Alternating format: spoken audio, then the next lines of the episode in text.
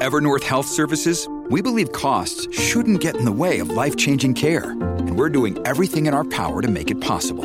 Behavioral health solutions that also keep your projections at their best? It's possible. Pharmacy benefits that benefit your bottom line? It's possible.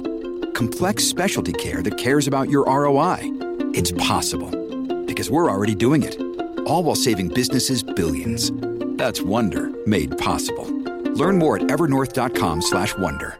Stuff I can dive. I am a nuclear engineer. Like this is this is well within my uh, forte. So you've asked me a lot of fusion stuff, and I love to talk about fusion. But in my undergrad, I was a reactor operator. I mean, I've I've held fuel rods in my hand and stuff like that. The stars have aligned. Get Gerrit Bruhaug on here. 75th anniversary of the Trinity nuclear bomb test. My God. I mean, Oppenheimer, destroyer of worlds. I have become the destroyer of podcasts. Seven of my last eight guests have just bailed.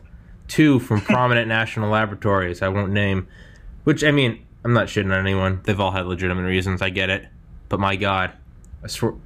When they cancel, they cancel in waves, man. Gerrit coming through Well, in the clutch. So, That's why you got to get graduate students, man. We're uh, we're a little more flexible, especially those of us who are on vacation. used yeah, I was gonna say you're probably used to the abuse.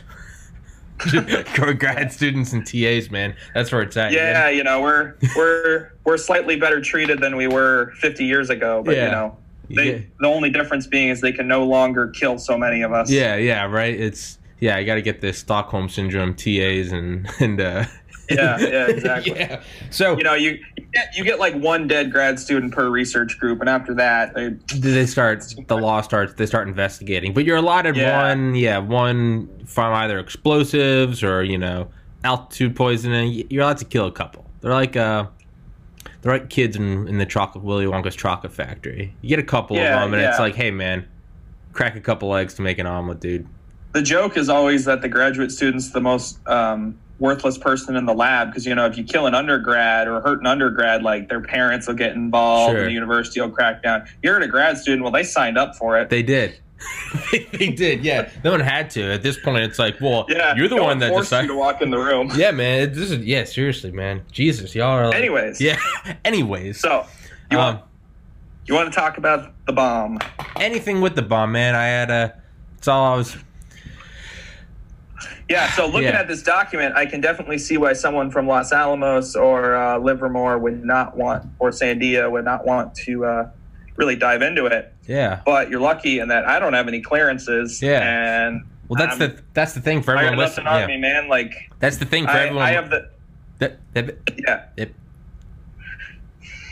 I was gonna say for everyone listening, I had reached out to Los Alamos, uh, Lawrence Livermore, Sandia, Oak Ridge, Tennessee, and multiple times I had people agree to it, and they're like, "Yeah, let's do it." You know, scientists that had worked there for decades, and um, some of them just for other reasons couldn't or didn't want to do it, but some were like, "Yeah, can you field some questions?" And I fielded some questions, and they kind of backed off after that. So I yeah, I was down to just talk about Trinity, but I was like, hey, I'm gonna field some questions from people, so I went on Reddit and got some questions that are apparently so good. I so yeah, I'll give you a little advice for the for dealing with the the Q clearance people, the ones with the high level clearances. stop poking. Don't yeah, you don't want because it puts them in an awkward Okay. position. Okay, and that's the thing professionally it's a bad it's a bad spot like Okay. even though i don't have i don't have anything i'm not going to get into like real technical stuff either because Yeah. at some point i would like to have a clearance yeah, and that Okay. just looks that looks really bad you yeah. know I had But, someone else like, say broad- that. Yeah, you know a, bun- a bunch of these are broad and i can Yeah. I, i'll dive into all that Yeah. so your very first one is just on the uh, the concept of the Casaba howitzer which for anyone who doesn't know that came out of the um, orion project which was the idea of tossing a nuke behind a spacecraft right in the blast wave when you first look at that and you do the math you're like well man we're not going to get much energy from that nuke on the spacecraft because it explodes all directions what they realized is that you can play some tricks, and there's actually a couple different physics tricks that you can do beyond uh, what you might read in Dyson's uh, reports, Freeman Dyson, the guy behind it. But you can make more of the energy go into in kind of a cone. Um, and that's if, anyone's got any uh, knowledge of shaped charges, you can you can maybe start to imagine how that might work. Although for a nuke, it's a you know six orders of magnitude more uh, extreme. so, with the Casaba howitzer, the idea was they're they're doing this work on the Orion. They figure out how to make it more directed so they can get more energy from the nuke onto the spacecraft, which is important because nukes are not cheap. And so you want the Orion drive has the potential to take us up to incredible speeds. And the best part is we could build it today. Yeah. You could start casting the steel tomorrow for that thing. Uh, but you know, treaty issues.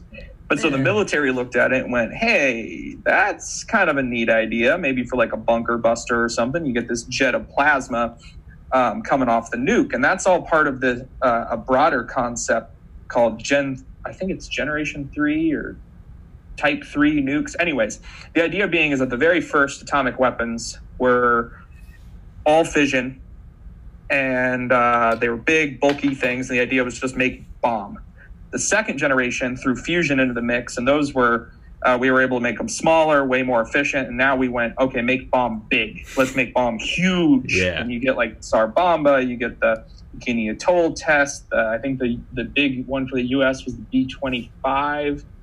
We had a nuke that's the most energy dense um, device on the planet. It weighed something like three tons and had 25 megatons of yield, which is just unbelievable. Um, so, you know, you do all of that for this the second generation of nuclear weapons. And the third generation was this idea that we saw later into the 70s and 80s was can we do something kind of fancy with them? You know, we get a lot of energy, we get we can kind of play with the radiation yields, and the most famous of this is of course the neutron bomb. Everyone's probably heard of that, where you uh, increase the neutron production of the weapon and the idea is to make it more they also you also hear it called enhanced radiation weapon. Mhm. uh, the idea is to use the radiation on purpose. There's also stuff like the seeded weapons where you try to just make like horrible horrible fallout. Salted bombs. uh, yeah salted bombs.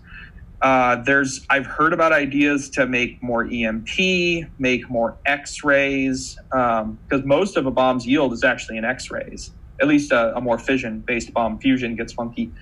Um, and then there's uh, the very famous, or maybe not as famous as the neutron bomb, but well known X ray laser program out of Livermore, which is another idea of can we direct it? Casaba howitzer was also part of this. Uh, there's another, there's a connected one, I think it was called Prometheus or started with a P.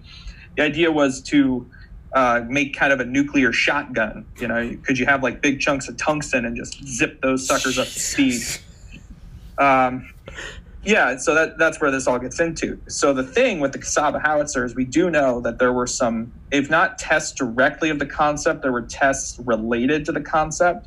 Beyond that, we know nothing. It's heavily classified. Okay. The physic, the little bit of declassified physics seems to check out, and it would make sense that this is it's been investigated. Dyson was quite confident it would all work for the Orion drive, so there's no reason that it wouldn't work for some sort of weapon. The big thing being is that there's this idea in everyone's head that a Casaba howitzer makes like a, you know, a, a jet of plasma that could hit the moon or something, and that's not how it works. Oh. It's it's still very direct. You know, it's very spread. It's like a flashlight. Plasma wants to expand Yeah. too. Um, the the bigger point with this, in my opinion, at least, aside from the concept of an Orion, which is just beautiful, or that that crazy shotgun thing, is um, you can imagine for a bunker buster. That's where this gets real key. Sure. You have something like Cheyenne Mountain. Yeah. You want to bust Cheyenne Mountain, you can always go big. You can just make a bomb so big that you just, you know, cut that mountain out of the earth Yeah. but that's got delivery issues. Yeah. Bombs, you know, even with the best fusion weapons that we can design, they're still going to be pretty hefty. Uh, you got to get it close. You're going to make a lot of fallout when you carve that mountain out. Got issues. So you do some, you make your warhead like a Casaba howitzer, and we know that there are bunker penetrating nukes that, or at least designs for them. Um, the U.S. has talked about it. They actually talked about it. Um, making a new one and using it in Afghanistan during the early part of the 20th century and uh, you know you can imagine the thing hits the bomb hits the you know hits the bunker it penetrates however far those bombs do then it goes off with that jet of plasma and now you're directing a lot at the bunker Yeah. and you might not carve your way all the way to the bunker but the idea is you're pushing right just like Yeah. you push on that orion drive bunker's a nice big cavern and if i push on it with the hand of god that cavern goes squish and now I've busted the bunker and I didn't have to carve a whole mountain out. Yeah. And in fact, because I drove that nuke so deep into the earth before I set it off, there's probably not even any fallout. My troops could walk in the next moment, you know, they could be walking behind that nuke. Greenpeace. Yeah. so that's that's my thoughts there. Um, your next one's a little more wild. The anti, yeah, that's one I had heard a while Yeah, back. Yeah, so I'm gonna I'm gonna say no, 100 percent no can you for a couple reasons. can you read it for the people listening? Yeah. So uh, there's apparently some idea out there that the X-37B, which is a uh, robotic baby space shuttle that the Air Force, or I guess now Space Force, flies around, uh, and there's this idea that maybe it's in orbit to collect anti-protons for some sort of antimatter bomb. So a couple reasons I'll say no on that. Um, we can't store anti-protons very long. CERN is the farthest along on that, and there's no reason to think there's some classified work that's farther because the the only place we even could make anti-protons in the United States was at Fermilab, which is a explicitly non-weapons lab. It is in the charter of the laboratory. They can't do classified work. Okay. They This episode is brought to you by Shopify. Whether you're selling a little or a lot, Shopify helps you do your thing, however you cha-ching. From the launch your online shop stage, all the way to the we just hit a million orders stage. No matter what stage you're in, Shopify's there to help you grow. Sign up for a $1 per month trial period at shopify.com slash special offer, all lowercase. That's shopify.com slash special offer. Fermilab used to make the most antiprotons even in the world. They even beat CERN right now if Fermilab was still using their antiproton ring. They used they had a particle accelerator that would actually collide protons and antiprotons called the Tevatron. And they had to make all the antiprotons to do that. So CERN is now getting to the point where they can store antiprotons for months, but you're talking about and I think they're actually storing them as neutral antihydrogen. So you have to also get the positrons or make the positrons. It's a big, messy process, very, very lossy. And uh, they don't store them at high energy density. All of the all of the antiprotons they store, like if you were to set them all off, I don't even think it would warm your cup of coffee Oh damn. in containers. So then you get into the idea, well, you know, there's concepts for how we could store way higher density. We don't make enough antiprotons to really need high high storage density, and it's kind of worth. It's dangerous, right? Like if you were to store a kilo of TNT worth of antiprotons, well, now you have a kilo of TNT to, worth of energy to deal with. Yeah. So maybe, maybe you could store it denser. But there's no reason to think the Air Force or Space Force or anyone has that actual technology or is interested because the other thing is antimatter, sick in science fiction, looks really cool. There's no reason to use it for a bomb compared to nukes. Yeah. Nukes are simpler, they're more robust. Yeah. They're I mean, they're already so big nothing can live uh, you know, survive them. Yeah. And most of antimatter's yield is actually going to be in gamma rays. It's going to be in these extremely energetic gamma rays. So it's kind of it would kind of be like the gamma ray version of a neutron bomb, which has its uses, but you compare that to just like most of what people most of what the military wants from nukes and what would be ideal in their mind is if it was just a bomb. Like if you could get rid of the radiation, they would love that. Yeah. They would use that shit every day. and an antimatter bomb just it's it's more expensive, it's harder, and you didn't you didn't get rid of the radiation. You just changed it. You're like, okay, for neutrons, I'll give you gamma rays. Yeah. Yeah. It's still going to make stuff radioactive because Yeah. they're 200 MeV gamma rays. They're like what comes out of a particle accelerator. Jesus. Yeah, I've heard I've heard it explained. It was like, why would we use? It's like it's so expensive to make antimatter for the same explosion. They're like, it's like putting out a fire using like three hundred year old wine. It's like just use water. Yeah. just use water. Just yeah, use the fucking only lake water. reason, in, in my opinion, the only reason to go after antimatter, aside from the beautiful physics, we have Yeah. a lot we'd love to understand about antimatter, which is why I'd personally like to see more of it made. Yeah, Um, I think it's sad that Fermilab shut down the, the production line, but I get it. They got other stuff to use that accelerator for, uh, and it was, it's a pain in the ass to deal with. Um, but uh, there's it, makes for a very compelling case for space propulsion. Mm. But that's like that's like 200 years in the future Yeah. before we'd ever need that level of energy density or even be able to handle it yeah, you know, if you you start talking about needing hundreds of kilos of antimatter, ooh, I don't know how you deal it because here's the other bad part of antimatter versus a nuke. A nuke fails safe. You set a nuke off wrong, you don't get any yield. You drop a nuke, nothing happens. Yeah. You light a nuke on fire, nothing happens. You might spread some radiation. That's about it. Yeah. Drop an antimatter storage container, boom. You blow You know, a continent. Yeah. it's it's nuclear nitroglycerin. Jesus. Right. So yeah, I I think there's actually a lot of good military reasons to not want antimatter. yeah, it's yeah, it's insanely. Yeah, you're right. It's nuke is failsafe. Antimatter, it's like dog. You you breathe wrong.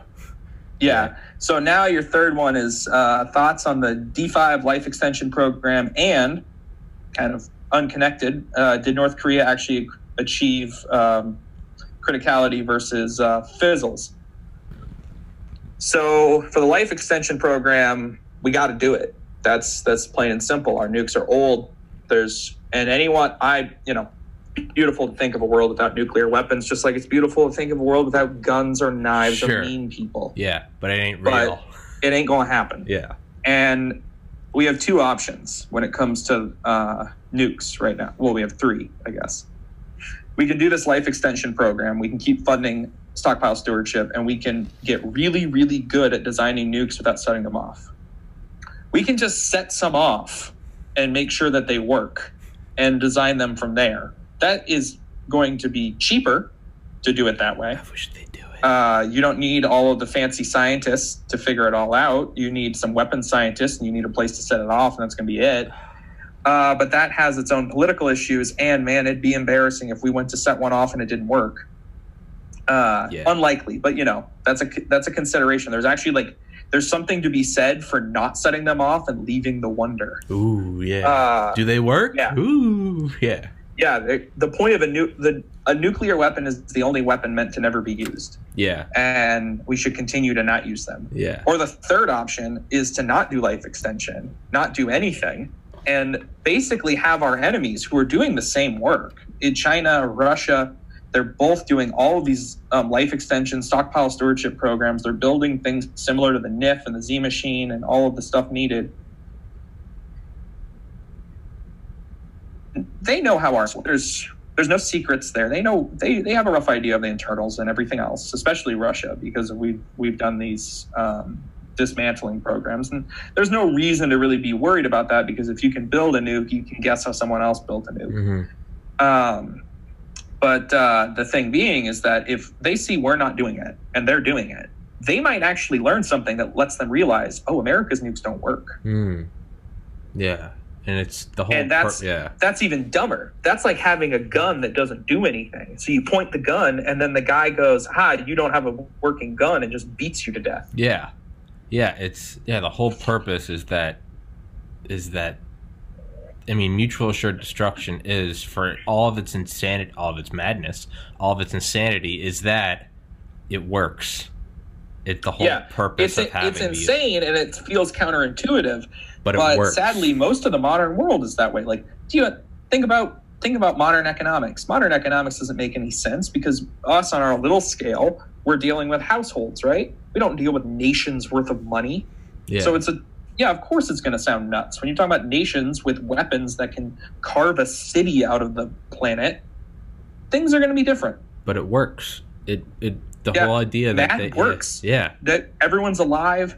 Um, the big powers don't fight anymore. We can even look at India and Pakistan, who did. They do have weapons. They did have a a, a war in like 2002, and it did not go nuclear. yeah, And it, the war de-escalated because both countries realized that if they escalate further, it will go nuclear, and everyone there will die. Yeah, there's some chart. It's some guy from the Manhattan Project. It was in like the 80s or 90s, and it, but the thing is, the chart still holds true. If you look at a logarithmic scale of of deaths, gross number, and percentage of the population from the earliest recorded warfare history, literally like Sumeria, through 1945, it rises at a logarithmic rate. It dropped off at 1945, and it's been decreasing every year since then. It works. Yep. The idea that everyone's got a shotgun at each other's head. They start. They start. Hey, a well-armed society is a polite society. It's working. Yeah, it's not uh, what's perfect. That, Robert Heinlein. Yeah, I don't, I don't know. Yeah, I, I, it's was hearing on Rogan. Yeah, it's a or Tony Stark, Iron Man. You know, Dad said the best weapon is the one you never need to fire, but it's true. Yeah, which is a nuke. Yeah, it's a nuke and it works. So you got to upgrade Uh. It's Yeah, you got to keep them working. We don't have to go. You know, we don't have to go insane. We don't have to be like, "Ooh, we're gonna make super duper uber nukes Yeah. that are better." We just need to make sure that they keep doing the job. Yeah. Of which most of that problem is actually delivery. The nukes themselves, we just need to make sure we're positive that they still work and that there's no there's nothing funky like maybe the the detonating explosives are decaying or whatever, right? Mhm. the delivery mechanism is the way bigger deal. We need to make sure our missiles are up to date, our bombers, our submarines, all that crap. Because the nuke's worthless if you can't get it somewhere. yeah, yeah. It's man. I wish. God, I would. Is there a piece of lint in my hair? Jesus. God, I wish they would set off a fucking. Like, uh, what were the ones at the top of the Titan twos that LeMay loved? The nine megaton ones. I wish they'd set one of those, Those off. God, Dude, that's nah de- destabilizes the world if I one of know. the big countries does Yeah, it. I know. Ah, but I mean, I wish they'd all come the together. Netherlands They would all come together and just set one off in the Pacific. 8K, 240 FPS. Just Yeah. Oh yeah. No, it would be Oh. beautiful to see them now. nowadays. You know, yeah, beautiful Oh. film and everything. God. Also, the stuff. So there's there's actually a lot of physics that was done with the weapons, and there's a lot we could learn. There's still a lot we don't understand because they can create such incredible conditions. Uh, there's a fun Russian paper I found where they were using them to understand materials under high pressure, and by high pressure I mean like makes the center of the sun look adorable.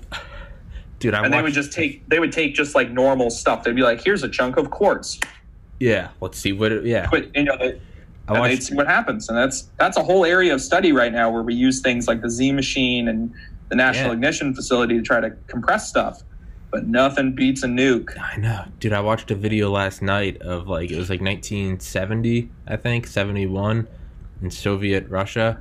They they put out a, a natural gas fire. They couldn't With a weapon. Yeah, Yep. so they they literally kind of used like, like you said, almost like a bunker buster, but they instead of dropping it, they dug it in. They drilled it, yeah. Yeah, it uh, yeah, that was all part of their their plowshare program. So we had the same thing. It was trying to find nuclear explosives, and it's not as dumb of an idea as you as you initially think because we can make relatively clean nuclear explosives, and um, you know explosives are useful. Explosives have a lot of uses, and so the idea that this uber explosive, this explosive that is just insanely more powerful, would have peaceful uses is is very viable yeah, you know, the Soviets dug a lake with a nuke. yeah. They did mining with nukes, and they work really, really well. Um, know, there's a bunch of peaceful uses you can actually think up, e- uh, also off Earth. You know, if Mhm. we ever want to start really going places, Orion's a great yeah, option. Uh, ever need to divert an asteroid, nukes, and it, even mining asteroids. Like you can you can think about breaking them apart with nuclear weapons because everything you do in space, you know, there's no reason not to use a nuke there because Yeah, ra- space gives- is more radioactive yeah. than a nuke. Space is a horrible place yeah. It's, and you might you know mass matters and so you need to take the most energy dense thing possible if you had to haul 1 million tons of tnt out to some asteroid to break it apart you'd never do it yeah, not not probably. but all you got to do is haul this one little device Yeah, one little boy. It's Yeah. dude. It's um, what was I gonna say? Just, I just. I mean, Do you want to talk about the north korean weapons we can talk about anything. I was gonna say plowshare. Yeah, man, you could. Do oh it. yeah plowshare that's what it was called Yeah, plow- plowshare program Yeah, plowshare could have been awesome, man. Like, or like, man, I was thinking like I thought of this a couple years ago. Like, what if instead of the wall, Trump just built a fucking moat using plowshare across the, across the bottom border? Like, God. I was like, man, he would do it, but it's possible. Man, you use a nuke, dude. You could. There were plans to like flood parts of like I think Saudi Arabia or like Africa. It was to like there were pl- there was a lot of crazy plans Yeah. with at, at one point. There was also plans to dig the Panama Canal out like Yeah. five miles wide with Yeah. nukes. Dude, it could, Um, it could have been fucking awesome, man. Yeah, there's a lot of crazy stuff that could have been done. I I'm disappointed the U.S. didn't go farther with plowshare, but on the flip side, I don't know. You can see the pro. You can also definitely see the problems. We were a little lackadaisical when it came to Fallout. Yeah. Um, you know, people in Nevada and Utah can speak to that. Yeah. You do one of them wrong, you get a Chernobyl. Yeah, kind of. Like it's its own. It's its own issue, and it's. Uh, I don't know. Yeah. It's it's more complicated, Yeah. right? That's that's what sucks. That's the that's the sucky part with everything. Everything like this is that we can we can talk about on paper what's so beautiful and cool and amazing, but the world's more complicated Yeah. when it really comes down to it. You know, there's always political considerations, there's tribal considerations, Yeah. there's um, just a million other things other than what looks nice on paper. Yeah. I mean, like Orion, what an awesome idea for space travel. But Kennedy ended up, Kennedy was disgusted at it because the Joint Chiefs of Staff proposed in basically an orbital AC 130. Yeah. An orbital battleship that had can like the atomic Annie cannons. And it was just going to go at like 300 miles up and just literally, you could call in close air support from orbit with tactical nukes. Kennedy was Yeah, I mean there were some there were some absolutely wild ideas with Orion, and yeah, that probably is part of what got it killed. Is that Yeah. you could you could imagine it being proposed in a more peaceful manner, Yeah. um, and it, it moving forward. Yeah. But there's the other there's another issue that people forget about with Orion is that if we have Orion spacecraft, you know, so let's say you launch it from Jackass Flats, right, which was the plan, or out in the ocean or something, so that the fallout isn't a big deal. It takes like 30 nukes to get up to orbit.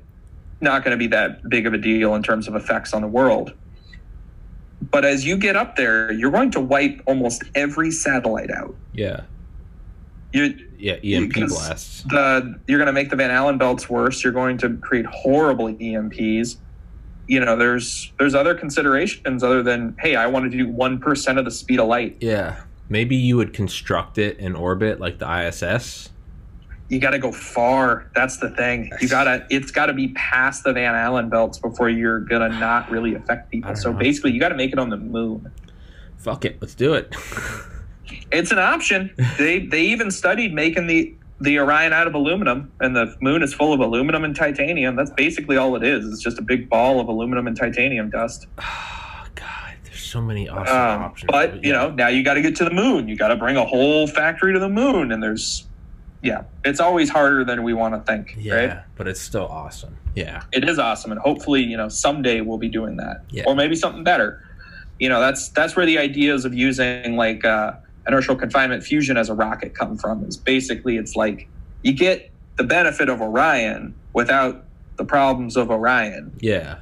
because you can. The other problem with Orion is that it favors size really heavily.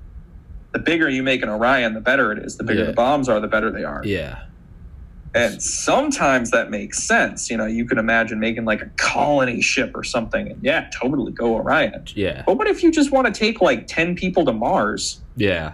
Do you need all of it? Yeah. It'd be You- for, yeah, yeah. like okay, sure, we're gonna make a twenty billion ton asteroid spaceship to take ten people to Mars. Like that's insane. Or are we gonna make like a little Orion that's not very efficient? Yeah. kind of kind of doesn't make as much sense. They had this idea for an Orion that you could launch for the Saturn V. The Saturn V would loft it most of the way up before it would light the nukes, God, and that would have been pretty helpful. They and, and in fact, depending where you launched from, you could lessen the problems and with satellites and everything like that. But still, all the all those little Starlink satellites are definitely dead. God, uh, yeah. Uh, I wish they'd launch like an Orion Voyager, like Voyager 2, just to see. oh yeah, Just get it out that there. would be Fuck lit. it. Make it, yeah, make, make it a Zip that thing make it a global thing. We all get the research. Just see what out, see what's out there. Get past Pluto Yeah. in like a couple weeks. Like, just get that yeah, puppy and- going. yeah. Ev- everyone has to, every every weapons country has to give like ten nukes over Yeah, to yeah, yeah. We'll, call it- it, we'll yeah. call it a disarmament project. Yeah, well, yeah. Seriously, dude, that would be awesome. Imagine just zipping past Voyager 2 in like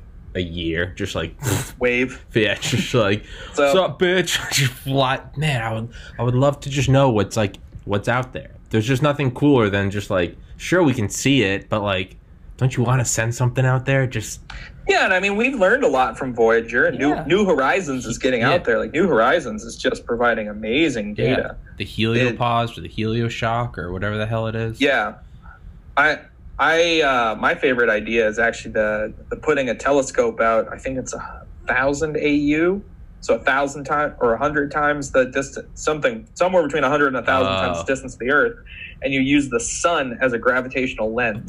Holy shit. and man, you don't have many options of places you can point to, you know, because you're it's not like you can move around. Yeah. But the things you can point to, you could read the fine print on the newspaper that an alien's reading in the morning. Like Yeah, it would be be, so spectacular. That would be so and bad. otherwise, the the beautiful part is the telescope because you're making the sun as one of your lenses. The telescope itself doesn't have to be that big. I don't even think you need something like James Webb. I think it's it's basically you put a Hubble out there and it does the job. What if we just took something old like Hubble and just fucking? I mean, it's The problem is how do you get it out? Yeah, I was there? gonna say it's so much That's easier. so yeah. far, and you need it to Oh. stop. Orion telescope. Actually, fuck it. Don't even stop. Just keep going. Have it just well, always not, looking. then it stops working. Um, it's only at a certain distance does the effect. Oh well, work. well, I'm saying don't use the gravitational lens. Just shoot at Hubble out and just aim as far as you can and constantly be going as fast as you can. And I don't know, man. I just want to see. it. Yeah, I mean, and then when you get into going to other solar systems, it's just so far. You know, Ryan, that you're talking a 300 years to get to Alpha Centauri. Yeah. Well, that's I mean, why we need Daedalus. Daedalus. I think lasers, man. You got to do the laser launch. light you sail? Try to do like 20, yeah, like 20 percent the speed of light or something, or even more. There's even crazier ideas that'll get you way far. That's where you get antimatter. Yeah. Honestly, Yeah. you get some of that some of that antimatter and you really kick the speed up use a laser to launch you slow down with the antimatter there's your there's your spaceship Yeah, God, it's so. It's also. It's a little depressing knowing we're not going to see it. But I don't know. I Uh, guess take pleasure in what we someday, see. now. right? Yeah, take pleasure in what we see right now. It's yeah, Yeah. we're still living in the future there's we are, dude We're ro- getting there's rockets that land now That's yeah, there are rockets that land. We're driving around like rovers. We're finding dead rovers with our current rovers on another planet. Like you know, we're getting back high res photos of Pluto. do you see the uh the new one's gonna launch soon perseverance Didn't goes it- to mars in uh 10 days i want to say Ten. I, didn't it miss its last window? Yeah but the window's huge it's like 10 it's like a month long So, Um, oh damn! So they- ten days. I need to get some yeah on. they give themselves a lot of leeway they were it was something with stacking but now last i heard it's stacked on the rocket and so they're you know they're gonna fuel and check and blah blah blah but then she goes I wonder why SpaceX hasn't launched a rover to Mars. I mean, if Elon's so obsessed with Mars, I feel like they would have. can't afford it rover that yeah. rover to mars costs a billion dollars Yeah, that's true. and landing on mars landing on earth is especially like a falcon 9 landing is beautifully impressive Yeah, but it's way easier than landing on mars yeah. Mars. the falcon yeah, 9 only it, the the stage only gets up to like mach 8 Yeah, or something like that. And uh, the air does most of the slowing. yeah.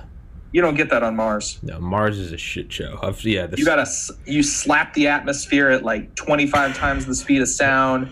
You have to do. Th- you, I mean, if you've seen how they're gonna I've land that the. rover, I've seen the it has to.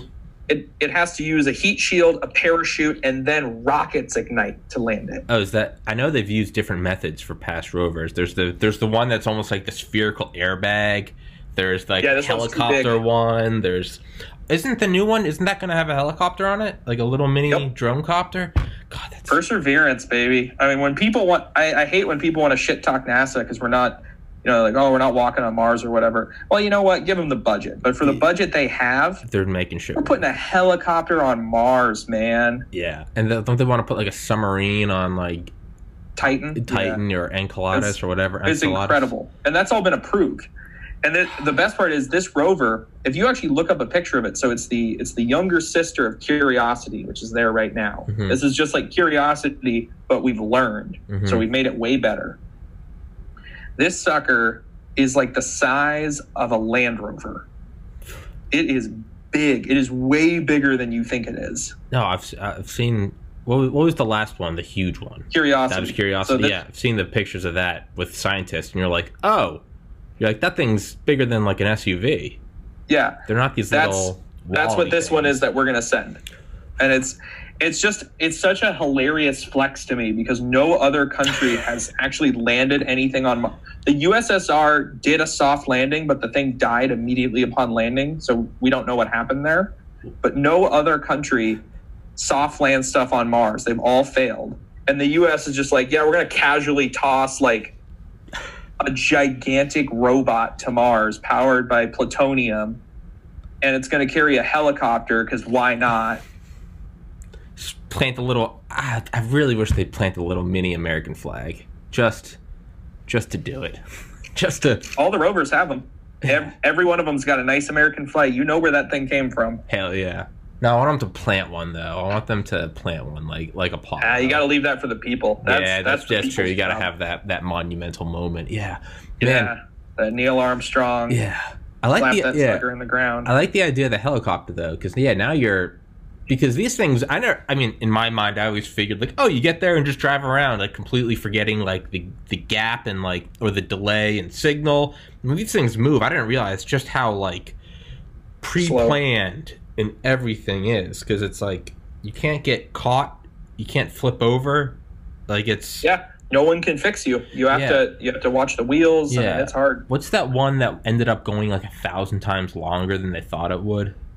Uh, those were Spirit and Opportunity, the two little solar powered Yeah. ones. Those were the ones that came in on the airbags, if I remember right. I remember watching a documentary on those, and like there was like a dust storm, and one of the wheels got caught, and I was thinking like, oh yeah, just rev it out of there. But then they showed back on at like JPL, they literally got like, they like simulated. They tried to get the the sand or the dirt closest to Mars. They like literally used like 3D scans to like recreate the elevation, and then they got like the an exact copy of the wheel. They were literally like, Yep. let's see what happens, and it was like, oh, there's really no like there's no one there to pick it up. It's like we got to see Yeah. exactly what will happen here, and kind of yeah, almost like Apollo 13. Like you have to make it a, a CO2 scrubber, and you only have these tools because they don't have anything else, right?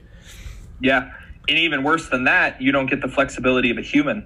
Yeah, You have whatever that robot has. and yeah, and that's it. Yeah, man. So you could you could completely miss something, not see something, not be able to move the arm or whatever it is. Yeah. You know, at least humans have some some ability. You know, we're we're more flexible. That's that's the only argument I've ever seen that makes sense to me for why we why we should send humans for exploration is that we're we're flexible and we're able to do a lot. Like you you want to send a robot yeah. to Mars to do like uh, chemistry, so you send one robot. And you want to send one to do geology, send another robot. You send humans, you can send a human to do a bunch of stuff Yeah. all at once. Yeah, I mean we've Uh, got the built-in AI. Like, like Yeah. it's yeah, it- And we're tough. yeah, Like and it, we are arguably much, much tougher than most machines just because we heal yeah. and we're like flex you know, I can bend my fingers and Oh stuff yeah, like that. we're just like don't we're just hyper advanced break me. robots. Yeah. Yeah, pretty much. Yeah, Anyways, you want to yeah. get back to Oh this shit, list? yeah, yeah, whatever. things? Yeah. Well, oh, sorry, I was gonna say with the rovers, the, the idea that the idea of the little helicopter on it though, that's so cool because it's the range of those things. How greatly increased is the range? I mean, they have to be autonomous though because they can't be like live stream, right? Because the the time delay.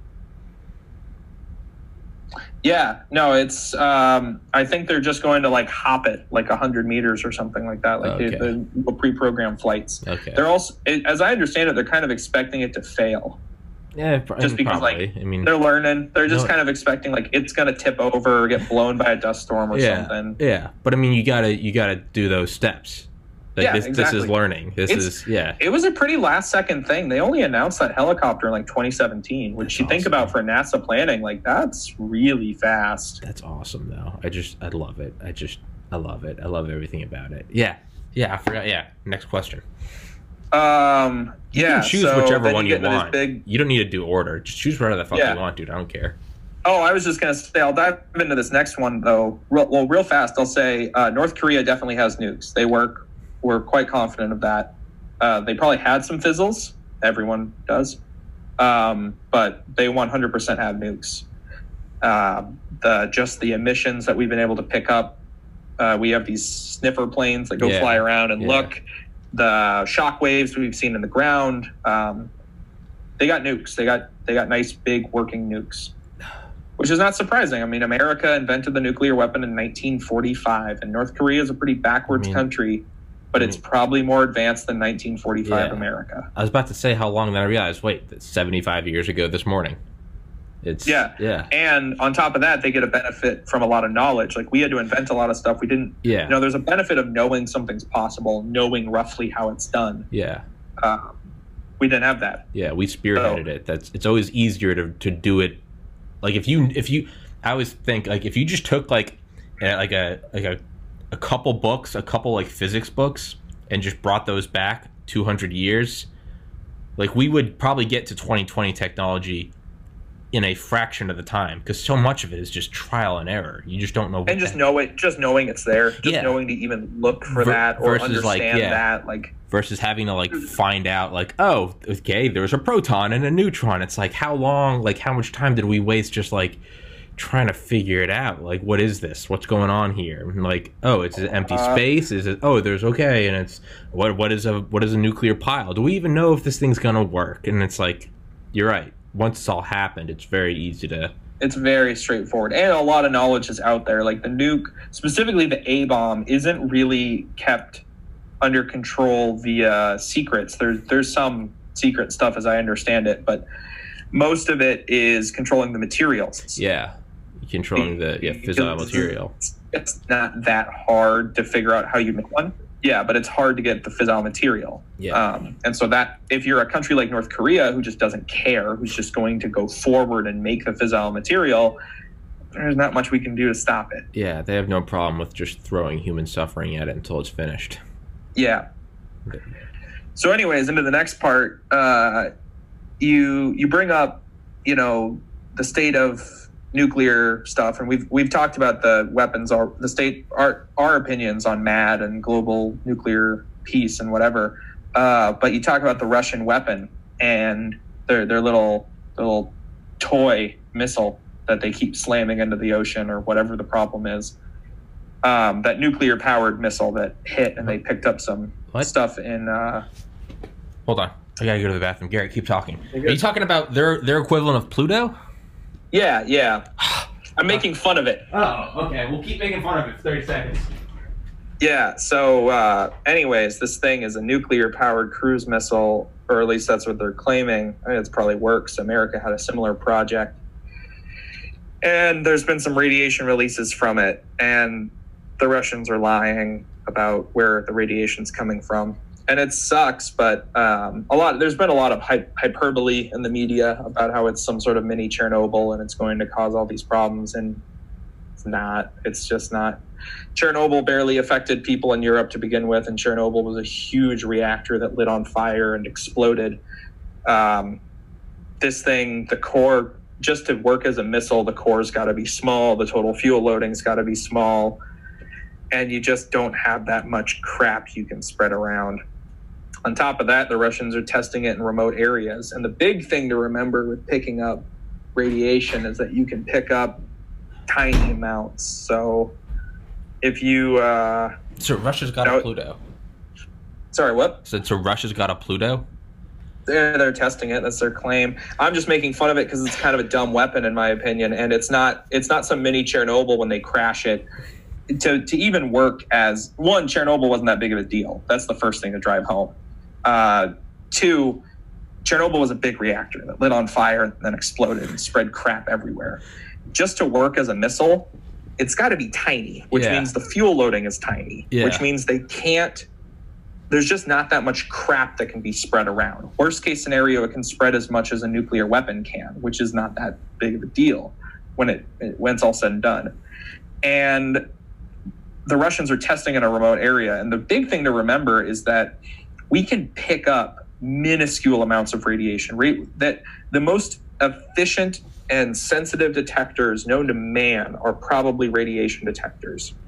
So when they say, when someone says, "Oh, I pick, I'm picking up fission fragments from Russia," they could literally be picking up one atom Jesus. we can we can do that that's totally doable so that's why you like years i don't know a decade ago after fukushima you had all these people talking about picking up fukushima isotopes off the coast of california and they're true one of my professors was doing that um, the thing is they were picking up like three atoms in a cubic meter of seawater that's insane Yeah. that you can even do that I mean, we picked up the the Joe One, the Soviets' first A bomb in '49. We picked it up with a sniffer plane off the coast of Alaska.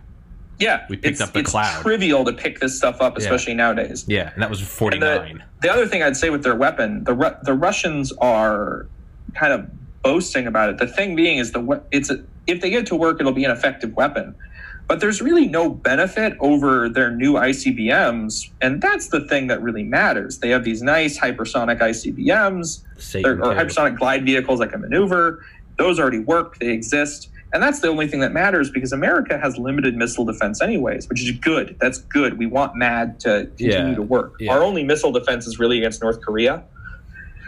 And so the Russians, I think, are just doing this almost for internal politics. They're trying to look tough to their people, like, oh, Yeah. oh, look, advanced Russian science, blah, blah, blah. Yeah, But this doesn't change the calculus of MAD. The Russians Yeah. launched their nuclear-powered cruise missile. They'll wipe out Miami the same way they would with their, Yeah. you know, their their normal ICBMs or one of their subs. yeah. You're not going to get some decapitation sneak attack like. And we're gonna see it. Like the thing is gonna be detectable. Yeah, You could, you know, we just talked about radiation is pretty easy to pick up. I bet you you could use a dime store Geiger counter, and if that thing flew hundred kilometers away, you'd go, "Oh shit, it's over Yeah. there," yeah. We, and you go track it down. we had those we had those satellites back in like the late '60s, early '70s. It was like what was it, Hotel, and that was Oh, those the- are those are for picking up the nuclear flash, though. You're not going to see. You're not going to see. Uh, that was for testing. Flash, Well, like, it's not going to be. It's not going to be any any work. Realistically, it's it's no bigger deal than any other nuclear Yeah. weapon. It's just the Russians trying to look scary and Yeah, cool. yeah. Just- yeah. Yeah, it's and they also have another one they're planning called uh, Poseidon, which is Yeah, their- that's uh, that one already exists. That one's actually much easier. As as far as U.S. intelligence has said, is that it's that big torpedo. Yeah. It's like a little baby nuclear submarine. yeah, but they put a 200 megaton nuke on it, and they're Yeah, like, but on- once again, it's the same thing of yeah, like, it's how do you want to? Yeah, Mad. how do Yeah, you want to set off? Yeah, how do you want to set off Mad with a Poseidon or a Satan two? Either way, you're getting hellfire from space. On Yeah, like you're not gonna that that Poseidon doesn't affect North Dakota where all our missiles are. Yeah, You Yeah. blew up L.A. Cool. We're gonna flatten Moscow. Yeah, either Like- way, it's either way. Like, do you want to? Yeah, it doesn't Yeah, it doesn't change the calculus of the game. It's just now the Russians are spending more money on kind of dumb weapons. hey man. Like, sure, have have fun with your dumb little nuclear torpedo. yeah, That that's expensive as shit. yeah. In a country where yeah, you're fucking broke. Doesn't L.A. have a bigger GDP than Mo- or uh, Russia? Italy does. That's the one I know, which I think is hilarious. What what does Italy even make? Like Ferraris and yeah, cheese? Yeah, for and fucking really hot women that are unrealistically thin. but like, yeah, it's So Ferrari. mod- models, Ferraris, and cheese. That's all of Italy, which Yeah. apparently is wealthier than Russia. yeah, Jesus. Um, yeah, you got a bunch of other stuff in here. Choose whatever you want, man. Yeah, I'm just trying to think of things to hit on real fast. Uh, so you talk about nuclear storage. Are you talking about spent fuel? Those aren't those are questions I've I've got from uh, Reddit Special Access and Reddit Nuclear. So I don't Oh, so, entirely know like, what spent fuel is another thing I could totally talk about. Sure, let's do it. Um, but it's not. It has nothing to do with weapons. Spent nuclear fuel is the least important problem to talk about in my in my opinion, because spent nuclear fuel has never hurt anyone, and it's not gonna hurt anyone. And we already like we have all the solutions. Everything with spent nuclear fuel is freaking politics. really? Yeah. So if you look at it, uh, a, a good example is to look at the power plant, the nuclear power plant in Washington. They have really nice pictures of where they store their spent fuel, and they have 30 years of providing one gigawatt of electricity, which is a ton of energy. And they have all of that on this little tiny square where they've stored their spent fuel. And they're all in casks that can get hit by a train and survive. And they sit on a little concrete pad and they have a little barbed wire fence. Don't don't go up and touch them. That's not that's not allowed. And the thing being is, all of those casks are rated for like a hundred years at least. Yeah. And so we have a lot of actual solutions. There's things like deep storage. There's um, deep isolation, which is a really cool thing where they use fracking technology to drill super deep, and then they put the nuclear fuel in these tiny. They're able to do it in like a tiny area. They talk about storing all of the waste from a power plant in the the area of the parking lot of the power plant, but like eight miles down. Yeah. So it can't affect anyone. Yeah. So, you know, that's an option. Or more realistically, because we only use about 1% of the uranium in the uh, nuclear fuel, recycle it. Yeah. Don't We know how to do that. We've known how to do that for years, decades. Yeah. The French recycle it. Yeah. The Russians kind of recycle it. And the US invented the best nuclear recycling technology in the world. It's out in Idaho National Lab right now, fully functioning at a test facility. We could get that rolling tomorrow, and we don't do it. I thought you were gonna. Politics. I thought you were gonna mention the. Uh, oh shit, Gerrit. Yep. I somehow just. Yeah, I don't know how I just left you. Um. Yeah, I, was, I thought you were gonna say the best recycling program is depleted uranium rounds. Oh Jesus, no. Uh, Oh, that's how we yeah, make like, use of there's them, man. advanced reactors that can burn depleted uranium. Like we we know how to do this. We can stick nuclear waste into certain kinds of reactors. They built them in Idaho. They ran them.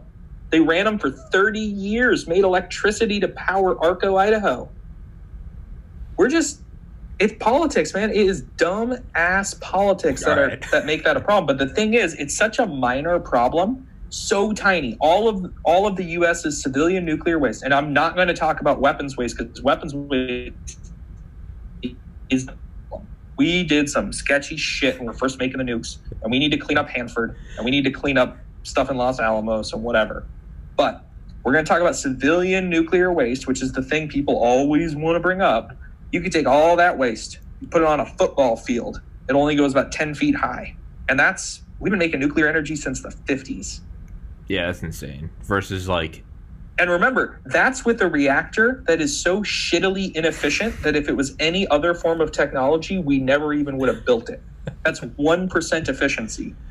We could burn that down to nothing. yeah, it's And there are reactors, there are there are designs that you can even burn the waste from the burning of the waste. Like you can just keep Just burning keep stuff up until it? you, yeah. Basically, you know, at a certain point you're burning things until you get near iron. Jesus. Yeah, and it's We can. we know what to do. That's that's what frustrates me with this whole discussion on waste. It's not hurting anyone. It's freaking invincible. I dare you to even try to break a waste container. yeah, It is not a proliferation concern. If some terrorist is actually able to steal spent nuclear fuel, so they need to get a huge crane, put it on a giant semi truck, somehow not get shot wildly while doing that, drive it to the port, put it on a ship, take it to another country with a reprocessing facility, pull out the plutonium, able to, they must be able to process the plutonium because it's worthless for weapons in its current form. You have to use advanced Department of Energy techniques to even process that, have advanced nuclear weapons designs, and then maybe you could make a nuke that worked. maybe. And during all of that, you somehow didn't get shot, yeah, hit with a J. and you have you have the you have the five billion dollar reprocessing facility and the like expert nuclear physicists to make that happen. I think you might just make a nuke normally. Yeah, that's too like a much thing, plot a thing to remember is that civilian nuclear power has never made nuclear weapons. When people want nuclear weapons, they build nuclear weapons. They don't build power plants yeah, because it's dumb. Yeah, Because building the systems needed to breed plutonium is way cheaper. like a plutonium breeding reactor, we built it at Hanford basically by hand out of scrap. The thing was like it's just graphite and uranium stacked until it's big enough. yeah. You Well, don't you don't need if- if you try to play the game with a power plant, you make a crappy power plant and a crappy weapons breeder. Just make a power plant or a weapons maker. Yeah, it's and all this like discussion of like spent nuclear fuel. It's like it doesn't hold a candle to just one day of one coal powered fire plant f- power power plant. Just look at the fucking the waste from Yeah. that. Yeah. look at the waste from it. Your Hell, look at the waste even from like wind turbines. Yeah. And they have more waste. They do. How If hell do they even have waste? Um, when they break down, they you got to send the blades somewhere, and the Uh. blades are very difficult to recycle. And so there's these big like um, landfills essentially in like Iowa where they're throwing wind turbine blades. Jeez. And so it's like if we're going to talk about waste, Yeah. why do why are we talking about spent nuclear fuel? The waste that the it's the only industry that even cares about its waste. Everyone else doesn't give a shit. Dump it They the just throw their yeah, they dump their waste anywhere. Yeah. And It's the only one that has like 27,000 solutions, including just put it in a parking lot and leave it. That's a that is a legitimate solution. Yeah, it's you're right. It's like, political what you, capital. what are you gonna do? You're gonna break open the giant container that can survive getting hit by a train? without How? getting shot. Yeah. And then okay, and then if you break it open, so if you if you actually had bare spent nuclear fuel, then of course you know it's got half lives and stuff, so Mhm. this isn't always true. But let's say we had some stuff we just put in the container, and then you go, oh man, I'm gonna be a bad guy. I'm gonna go I'm gonna break that sucker open. I'm gonna get those fuel rods and Yeah. do something bad with it. Yeah. So you break it open. There's no there's now no longer shielding to protect you. And if you're within I think it's 10 meters, you're just gonna drop dead. Yeah. There's so easier you, ways to you have it. to you have to somehow break it open and then like have it in shielding. Yeah. There's easier ways to do it. There's a lot easier Yeah. things to do than try to mess with spent nuclear fuel. Work smarter, not harder. Work smart. You know, and I think actually because it's such a lethal endeavor and so difficult, it would almost be good if terrorists were trying it.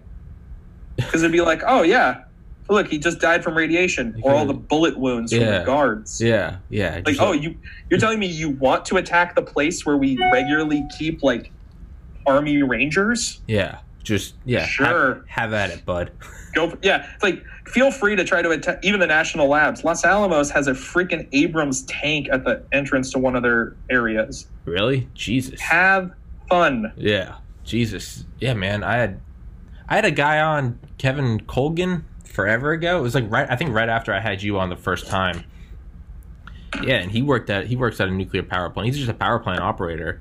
And he's like, "Yeah, man, they have like Department of Homeland Security. They're like it's like within a mile there are uh, there are Abrams like ready to roll out if there's a security Yeah. breach." You're not. And honestly, I don't even think we need that. Like, what are you going to do? What are you going to do to the those power plants? Are tough. So so it's political capital. That's all it is. Real. You would have to. You would have to kill everyone there. It's Yeah. political capital. Yeah, yeah. Well, and it should I mean it's working. People get hysterical about it. Yeah, and that is why we That's the are value. not going to meet our emissions, um, you know, goals. We're we're going to we're going to drive past two degrees C, three Yeah. degrees C, Yeah, uh, you know, global warming because we're here for a good you know re- renewables are useful. Don't get me wrong. I am not an anti-renewables guy. They they are very useful. The advancements in renewables are great. And personally, I just love solar panels because they're weird. Like it's Yeah. just quantum magic. You're like, Yeah. why does this thing work? yeah, I took a thing, I put it in light, and it made electricity. Yeah, Why does that work? Some weird black Uh, magic. Yeah, Yeah, I, I understand how it works. We had to learn about it in class, but man, it's just so fun. yeah, But yeah, the idea that you're that that's the only thing you can do just doesn't add up. The, the math doesn't isn't there, for solar. and for pure renewables, like it's just not going to it's not going to power the world. The amount of energy we need to generate just to maintain the current uh, world is unbelievable. It's important to remember fossil fuels make something like 85% of primary energy in the world because there's a lot of energy that isn't electricity. We have to make a lot of heat. We have to power cars. We have to power airplanes. We have to make power ships, all of this other stuff.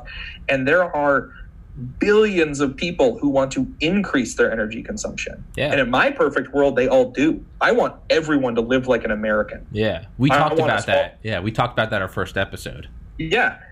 And so we we have to increase power production, man. We- this idea of like, oh, you know, if we're really lucky, maybe we can use dams and wind and solar and we can get the American mhm. electricity grid all renewable. Screw that. Fuck I want I want everything clean Yeah.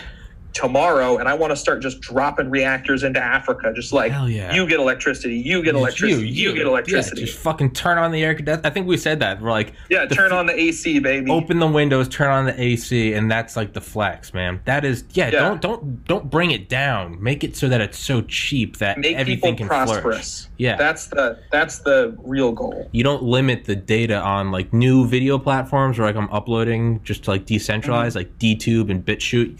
You're in Vimeo. They're like, okay, like you know, we're growing, so we got to limit the amount of data you can upload. So you're you're capped at 500 megabytes a week or something, and it's like, No, the way to go is you got to go to the YouTube on it, man. Just like you bump it up, 1080p, 4K, 8K. It's make it so everyone can upload everything, and it Yeah. flourishes. When you remove that limiting factor, yeah, you're right. Everyone needs to. We need to make it so everyone can. I mean, and that goes back to the fusion argument, but yeah, dude. I mean, fission can do it. That's Yeah. the thing. I love fusion, but fission is here now. Yeah. And we have thousands of years of nuclear fuel available right this moment. hmm And we know how to get millions, Yeah. possibly billions. We're not even sure.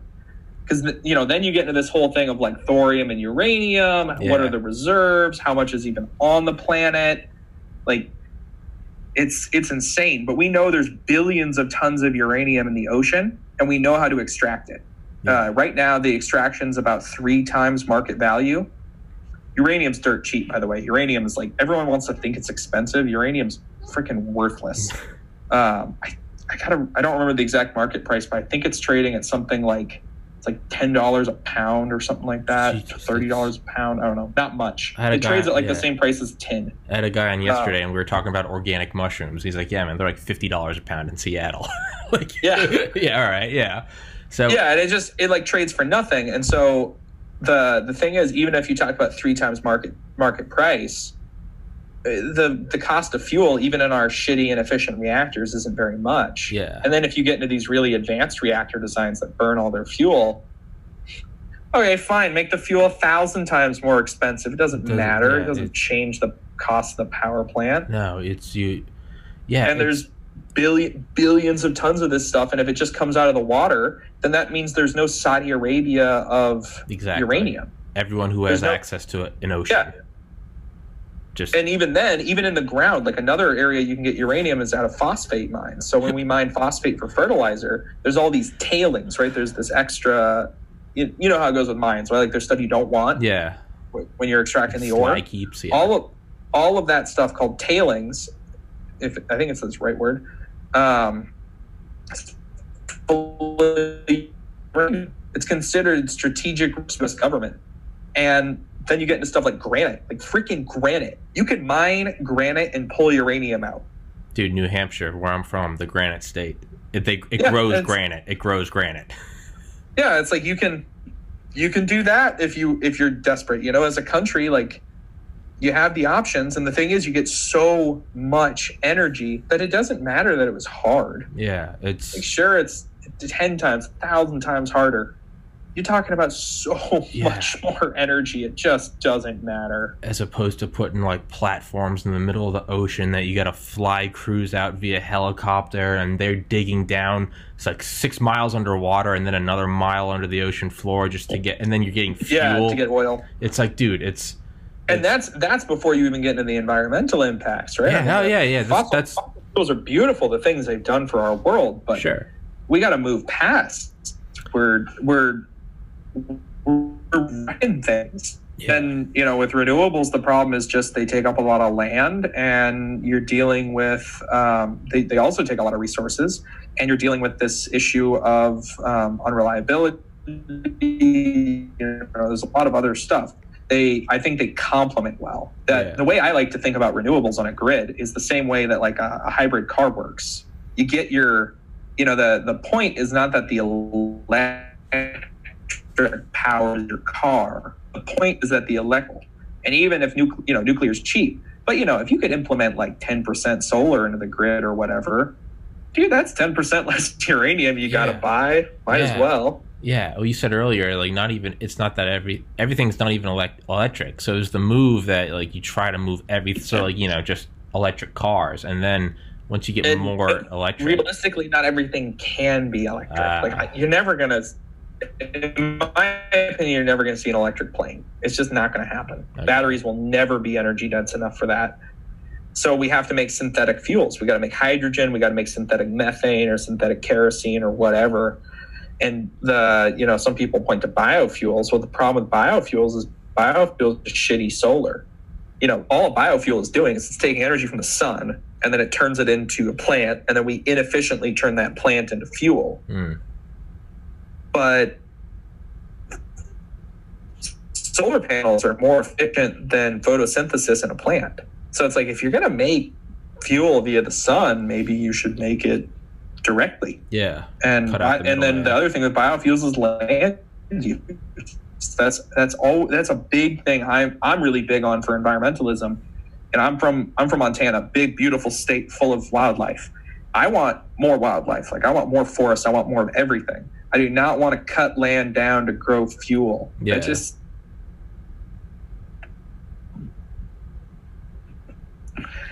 so uh, yeah.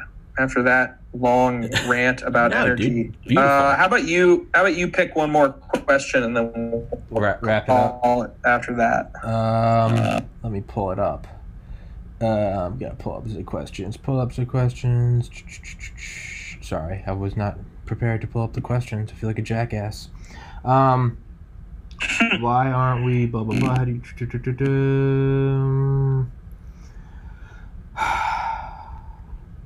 I don't know. I guess I'll just come up with one off the top of my head.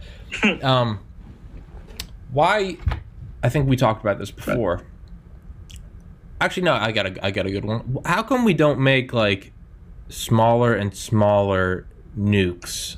So like, I mean, like get down to like really small. Why wouldn't you? And I know this is a stupid question, but why wouldn't you make a nuke so small that it's like no bigger than like a JDAM explosion? But then you could just put like, let's say they're the size of a grenade. Well, now Oh, you you're talking a- about yield, Yeah. smaller yield. yeah, so Ah, what, you could so- take a thousand of these and put them on a B two, and now a B two could just loiter.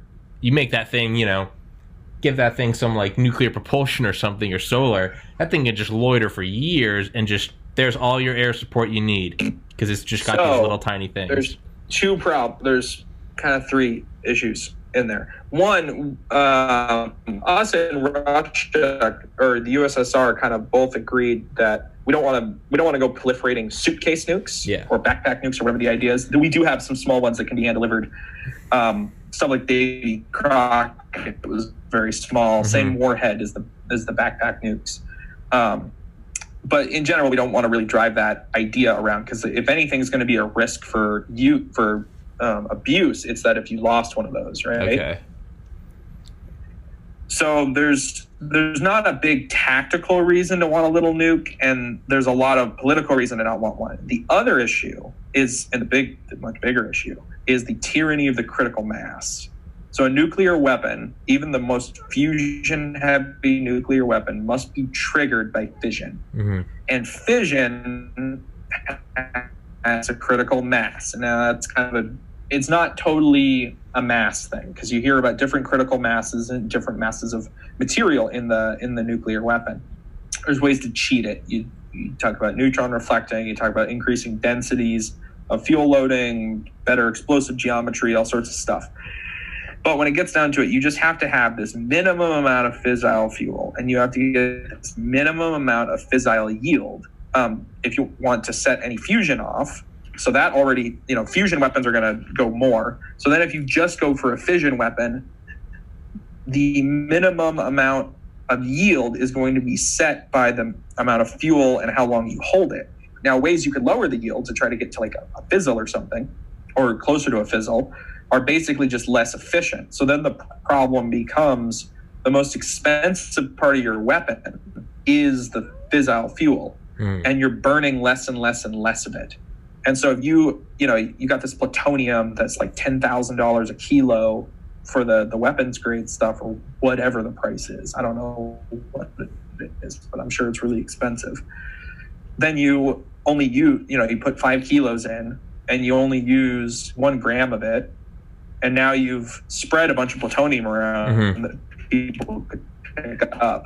And you made this very very expensive weapon that isn't all that much smaller in terms of size. It's just smaller in terms of yield because the uh, the minimum size comes down to explosive geometry. The plutonium itself it's like the size of my fist. The stuff's Yeah. really dense.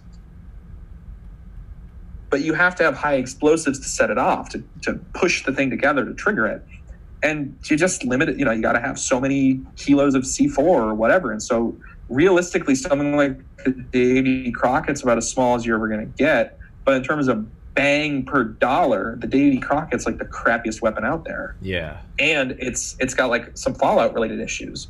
So there are there is a whole thing about smaller weapons and spreading them around and you see that with the us icbms we didn't go for these big Mongo yields um, for our later versions because we realized that the way to do it is you re- you pick a good yield that deposits its energy very effectively because as you go up in yield, more and more energy just goes to space. Mm-hmm. So you try to pick a yield that's like the most efficient on the nuke, most efficient on depositing the energy, and then you just pack a bunch of those and they spread out in the ICBM. Yeah. And so our ICBMs probably have like I don't know, five, 12 warheads, whatever they end up being, to Yeah. give you more area. Yeah. Because the other problem with really big explos- explosions is the Earth is curved. So when you if you try to make some like Mongo ICBM, you do have the curved Earth issue and like mountains and Yeah. whatever. Whereas if you if you have a bunch of warheads, they could be like, hey, let's not hit. Let's go to opposite sides of the mountain so no one can hide behind it. Yeah. So you know, it gets back to what we were talking about. Things things end up being a little more complicated, a little more. You know, there's, there's more. It's funny how like cost comes into play, right? Yeah. Like you think with nukes, sky's the limit, but no, you at a certain point you can't. The Congress isn't going to let you burn all the plutonium. Yeah. You do have to be kind of efficient with it. Yeah, and when you want seventy thousand of them, like you gotta you gotta figure it out. Yeah, you got to be a little better with it. Yeah. Well, anyways, man, All gonna. dude. Thank, I, yeah, thank you so much for hopping on, man. It's uh, thank you so much. Had so many people been a pleasure. Fucking Gerrit, you were episode one hundred and your seventy fifth anniversary of Trinity. Gerrit, you are the you are the anniversary man. So thank you, sir. thank you for answering the questions, man. That was fucking awesome as You're always. Welcome. And um, I will see you later. all right, dude. I'll email you for the next one, man. Peace, buddy.